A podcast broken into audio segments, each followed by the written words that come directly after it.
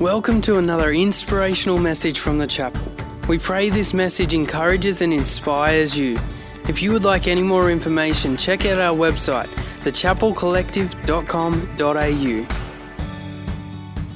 Uh, my name's Bron, for all those, of those of you who don't know me, and I'm privileged to be married to that man over there, Daz Bonnell. You can call him Pastor Darren. And, uh, and I just want to apologise to everyone in the second row for his massive back. If you can see the stage, you're doing well. Um, Welcome. He is risen Easter Sunday morning. This is the most exciting day on the Christian calendar. This is the moment beyond your own personal decision to follow Jesus that changes absolutely everything. And we're excited. If we were in France right now, we would be declaring to each other, L'amour de Dieu est folie, which means the love of God is foolish. And it's simply the story this morning. If you get nothing else out of this morning, you need to know that the love of God for you is foolish to the point of extravagance. It is scandalous because of what He did on the cross and what He did for us. And I'd like to take you on that journey this morning. Let's pray. Lord, Lord, let us discover a fresh awakening and revitalization of your love for us. Lord, if we've never experienced it before, I pray today would be the day. In Jesus' name, amen. Let me take you on a journey. I was born in 1980 in Car- no, wrong journey. Sorry. Um, Cash me outside for that one later on. It's a 40 year epic saga. Um, but, but, I'm going to tell you about the creation uh, poem. When I was teaching my Year 5 scripture class about creation, I was telling them about the, the fact that it's in poetic form and telling them that that doesn't mean it's any less true just because it's poetic in prose, that some of the most profound communicated truths have been because they were creative and memorable. And, uh, but I said to them, because maybe one, I think, goes to church and has any experience of faith, I said to them, as you grow, as you experience, as you learn more, don't let this creation poem be the thing that trips you up as you're going, how can that happen? Because it's more about the principles and the ideas at work here. They're what's vitally important over the exactitude of the record. And I didn't obviously use those words, they would have been like, um, but I said to them, you know, what's important, what's vitally important is what Jesus did. And, church, that's the hill that we die on. So, as we talk about this creation poem this morning, uh, let me tell you about it. What happened was that God began to create. God began to create. He created the majestic waters. He created the pounding waves and the glass lakes and the rushing rivers. He created the heavens. He created the innumerable stars, the imposing sun and the romantic moon. He created the animals, the, the, the resplendent, the, the obscure, and the, the lovable. He created and he created. He created land. He created the mountains. He created the deep valleys and the shallow plains. Layer upon layer, he created. And he looked at it each time, and, and there was this rhythm to it of there being an evening and a morning the first day, an evening and a morning the second day. Different to us because we'd say morning and evening the first day, but he was saying evening, then morning, it was the first day. And each time he would say, Oh, now that's good. And then it was like this crowning moment when he created humanity. And he looked at humanity and said, Oh, this is very good. And it was almost like he created layer upon layer to maintain and to sustain and, and, and even to give rain to humanity.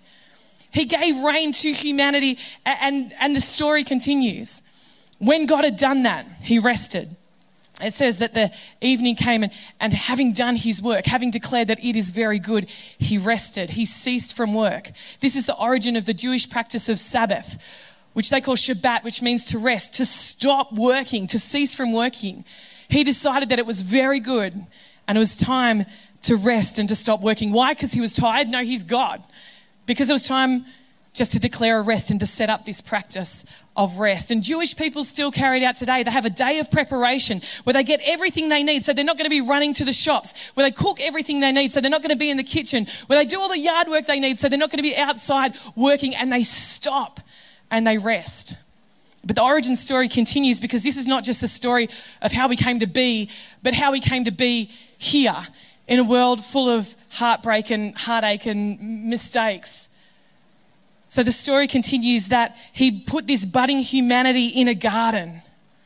And this garden was amazing and beautiful, and it was creative. It was life in life. That he gave them meaningful work to do, creative work to do. And it says that they lived there and felt no shame. I just want you to capture that for a moment. Imagine going day after day after day and no shame. No question of should I have done that. No question of should I have said that. Just no shame. And they lived like that in this creative, life giving life. But then they rejected God's best for us to take their best guess at what would be better. They took, as it were, the pen from the writer's hand, and rather than lining up their life with God's story, they decided to start writing their own. And, and what ensued was heartache and heartbreak and mistakes. I was telling the year five class, I said to them, Tell me everything that happened in 2020. And we filled the whiteboard with all the events of 2020. And then I said to them, Okay, well, now let's go through event by event and decide who's to blame. And so, for all these things on the board filled up, about 50%, they assigned the blame to Donald Trump. Year five kids in Tamworth. and you might be like me and find that hilarious, or you might be offended and affronted and think, how are their malleable minds being formed by social media and the Chinese government and TikTok and social media and again, and, uh, and all the things that are shaping their soft minds of fake news. This is disastrous. But do you see what you just did there when you said that? What you did was you just reassigned the blame to someone else. And this is a pattern that's been happening since this origin story. When they took the pen and began to write their own story, the man blamed the woman and the woman blamed the temptation. And so blame upon blame just kept getting reassigned. It reminds me of when we had visitors at home and we had our family staying. And I don't know if you're like this, but the most paralyzing decision of my day from when I wake up till about 9:30 at night when it's on the table is what to have for dinner. It is agonizing. I've got to think about it. It just keeps in the back of my mind. And you might say, well, Bron, meal plan. And I would say, I don't have a week to make those kind of decisions and, uh, and to sit down and do that. But I, I, always, inevitably, because it's such a big decision for me when we have visitors, I forget a key ingredient and always try to duck out to IGA and get back before anybody notices. And so it was a typical visitors at my house kind of event. And, and I don't know if you're like this at your house, but we've got where we park our cars. We've got my car, we've got Daz's car, we've got a P plater now, and we all have our places that we park our cars. Well, the visitors don't know that, and they park in strange places. And so as I rushed out to the IGA, and uh, it was dark, um, and I had the music blaring, and I was in a rush, as I said. Just let me be clear, I was in a rush. I put a GT stripe from bonnet to boot of my brother in law's Porsche. Now, in my head, I tried to blame him for parking in the wrong spot. But it's hard to have a rational argument in a car accident against the parked car. So the next person to take responsibility and to blame, of course, was me. And, and having taken the blame, it's then incumbent upon me to take responsibility to pay. He could have paid, he really could have paid, but it was my responsibility to pay. You see, there's this book in the Bible that's filled with metaphor and imagery and visions about the end of days called Revelation. And in that book, it's written and, and references the start of days or even before the start of days and says, Here, the person who was able to open the book was the one who had been slain since before the foundation of the world. And what happened was, God knew that we would be involved in the blame game.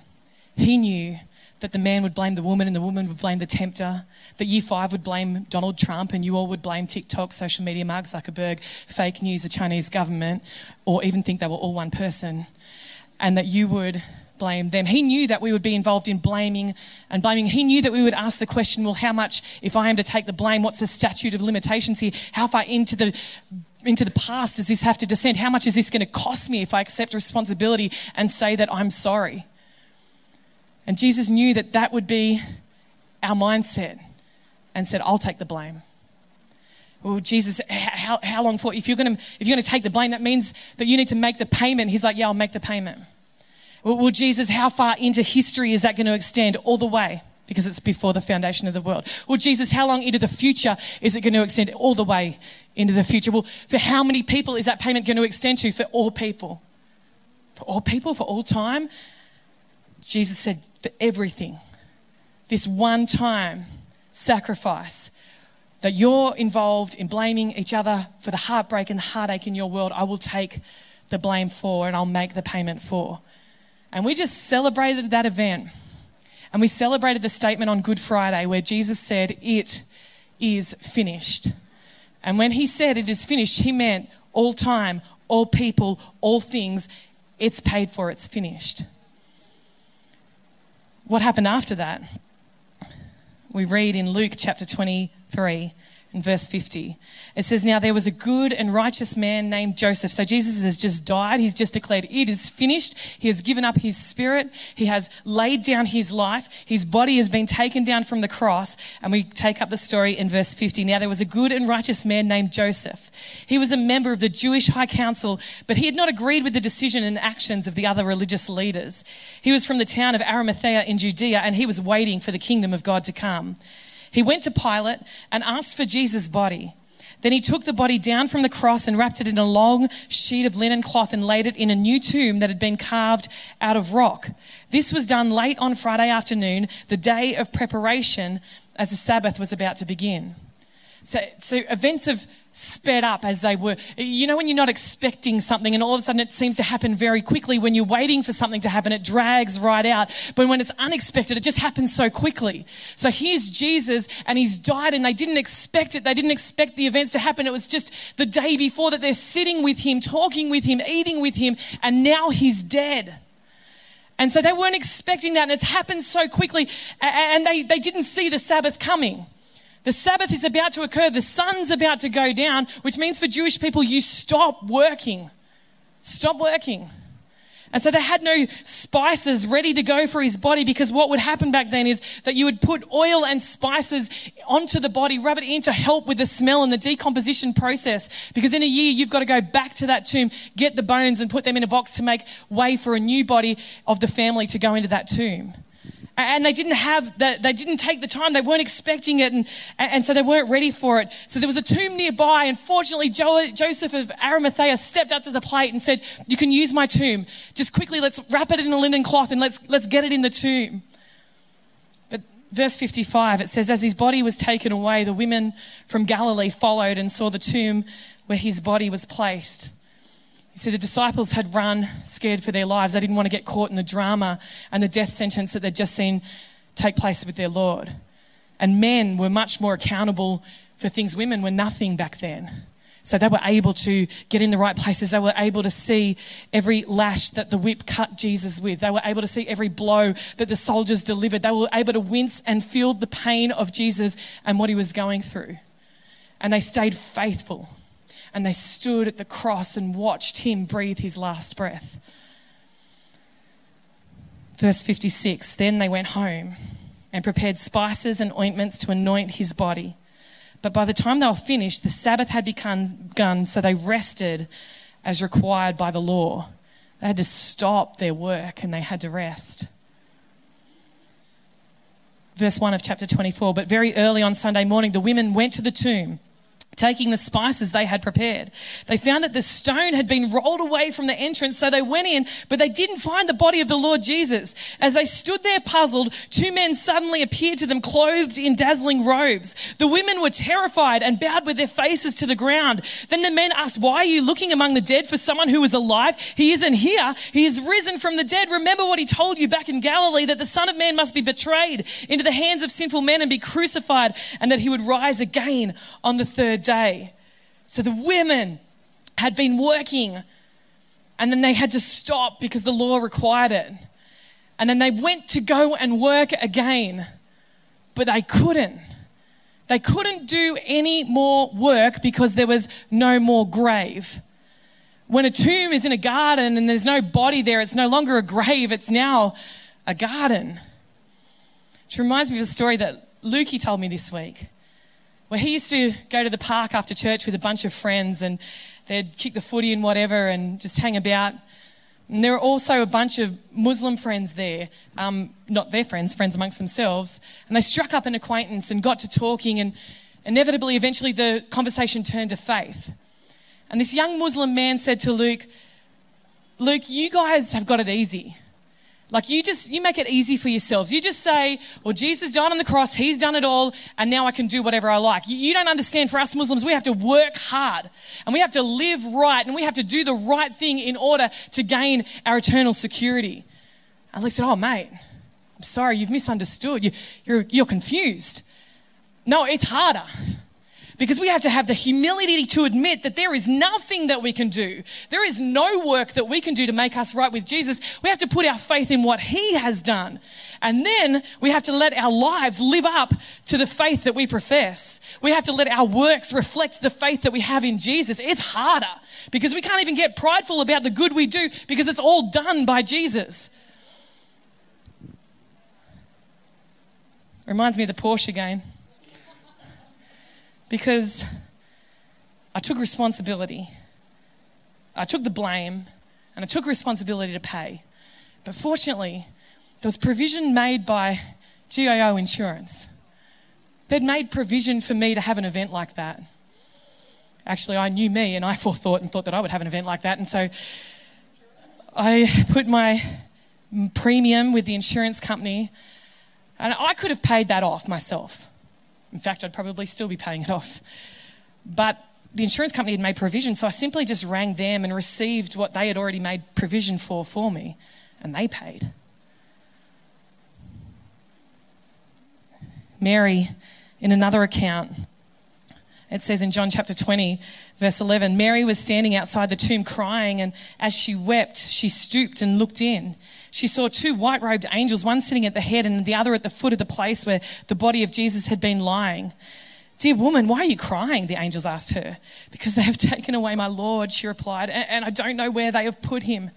She turned to leave and saw someone standing there. It was Jesus, but she didn't recognize him. Dear woman, why are you crying? Jesus asked her. Who are you looking for? She thought he was the gardener because they were in a garden. Sir, she said, if you have taken him away, tell me where you have put him, and I will go and get him. Mary, Jesus said. She heard, turned to him and cried out, Rabboni, which is Hebrew for teacher. She saw the risen Christ and decided that her work had finished. When he said, It is finished, she then recognized that her work was finished as well. The grave had been returned to a garden. You see, if you focus on your best effort, you'll be waiting outside a grave, wondering what you can do. But if you'll enter into his rest, you will dwell in the garden where he wanted you all along. They stopped their work because it was a Sabbath. But God invites us into a Sabbath rest where we cease from our work. And Hebrews chapter 4, verse 3 says that those who believe enter that rest. And Hebrews 4, verse 11 says, Make every effort to enter that rest because it's not actually easy. It's harder, like Luke said to the young Muslim men. It's harder to go, There's nothing I can do. In humility, I say, I'm useless. I can't do anything. God, would you save me? I put my trust in Jesus. And now will you empower me to live this life and let my works line up with the faith that I profess? It's harder to enter the rest. That's why we need to make every effort to enter it. I wonder for GIO sometimes. They were so gracious and they made that payment. And I say gracious because since then, I T boned a parked car. I put a GT stripe on my own vehicle going around this parked building. And I burnt down my house. And I just wonder at what point do they stop increasing my premiums and just say, You are uninsurable as a person? But the Bible tells me that his mercies are new every morning, that his payment never ceases, that he started before the foundation of the world and he'll be there at the completion of it, that he takes our story, that he writes when we say, I want to stop writing my story, God, I want you to write it. And he is the author, the starter, and the perfecter, the finisher of our faith. We just simply put our trust in him. And how do we do that? How, how, how? Because, because that creation at the start, we also become a new creation as we put our trust in Him. And John chapter 1, verse 12 says this It says, For those who believed Him, I wonder if you're here because you believe Him this morning. Step two, and accepted Him. He gave the right to become children of God. Is today your day to not only believe, but accept Him? To do this harder work of fully trusting in what He's done and declaring that our life is His. Do that simply by praying a prayer like this and meaning it from the bottom of our hearts. We're going to put the prayer up. It says, Dear Jesus, thank you for taking the blame for me. Thank you for paying for my sins. I believe in you. I put my trust in you. Please be my Lord and Savior, my God and friend. Amen. And so this morning, I'm going to invite all of us to pray this prayer together. And if you want to put your trust in Jesus, if you want to take that harder work of saying, okay, God, it's not what I've done, I've got to just rest in what you've done, then I would invite you to pray this prayer from the bottom of your heart. So let's just close our eyes this morning because I want to ask you the question Do you want to receive Jesus? Do you want to not only maybe believe in God, but also accept Him as your Lord and Savior, your God and your friend? And if you just want to open your eyes, because we're going to read this together. It says, Dear Jesus, oh, we'll just say it together, sorry. I sh- shot the gun. One, two, three. Dear Jesus, thank you for taking the blame for me. Thank you for paying for my sins. I believe in you. I put my trust in you. Please be my Lord and Savior, my God and my friend. Amen. Just want to close your eyes again because I'd love to pray for you if that's the first time you've prayed that prayer from your heart or the first time in a long time. I'm going to ask the band if they would like to come up. If this is the first time you've prayed this prayer in a long time and you've decided that, yeah, it's time for me to come home to, to Jesus, or if this is the first time you've prayed this prayer at all, and you need to know that, like Pastor Daz preached on Friday, that your sin is cancelled, your eternity is certain and your life can be abundant. I'd love to pray for you. And so, if everyone in this room could just be, those who know Jesus could be praying for people in this moment. And uh, I would love to know who I'm praying for. So, on the count of three, I'm just going to ask you to go ahead and raise your hand. And I'm going to ask you to come out the front, anything like that. I just want to know who I'm praying for. Um, so, one, two, three. If you made this decision this morning, can you go ahead and raise your hand? Awesome. Great decision up the back here. Yeah, great decision in the middle. Great decisions over here. Anyone else this morning say, yep, over here, awesome, great decision, great decision, great decision, great decision. Anyone else this morning? Yes, please pray for me. I've made this decision. Awesome.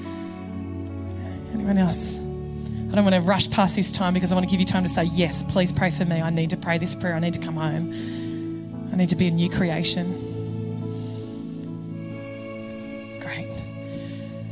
Lord God, I pray, Lord, for every single person in this room that prayed from the bottom of the heart, Lord, those who raised their hands and said, Yes, I want to make Jesus my Lord and Savior. I don't want to go my own way anymore. I want to go His way. I pray, Lord, that you would put the right people around them, Lord, to continue in their walk with you. Lord, I pray that this wouldn't be that this is a decision and I hope I figure it out on the way, but Lord, you would give them clear next steps, Lord, that they would feel the love of Christ, that they would feel the love of their Father, to know that they are accepted that there's nothing else that they need to do, but they are accepted, and that, Lord, you're going to take them on this journey in Jesus' mighty name. Lord, I pray that right now there'd be a stirring in their heart that would suggest to them that all things have passed away, the shame is gone, the blame has been taken, and Lord, that you have made them a new creation. Lord, I pray that this would be the first day of the rest of their life and there would be fruit from their decision in the mighty name of Jesus. Church, can we give them a huge hand this morning? It's awesome. Hey again, thanks so much for joining us on this podcast. Whether you are new and exploring your faith or a follower of Jesus, there's a next step for you. There is always room to grow, more to be done, destiny to be pursued, and people to be reached. So, what's your next step? To find out, head over to thechapelcollective.com.au. And thanks again for listening.